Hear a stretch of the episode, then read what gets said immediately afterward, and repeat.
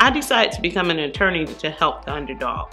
I like fighting for the unjust. It doesn't feel like work, it feels like passion, it feels like a calling. Why should someone choose me other than another attorney? Well, number one, I'm dedicated to my client's issue. Number two, there's a fearlessness with me, a fearlessness when it comes to either solving the case or if we got to try trying it. I'm not scared to try a case. And then if we do have to try a case, they should choose me over another attorney because of my tenacity during the fight.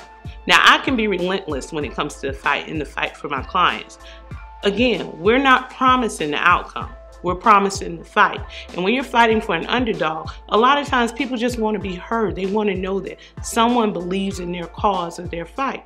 And that's what I do. So if you ask me, why did I become a lawyer? I became a lawyer to make a difference, to make an impact. I'm Stephanie Burgess of the Burgess Law Group.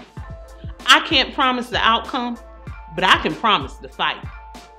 Contact us today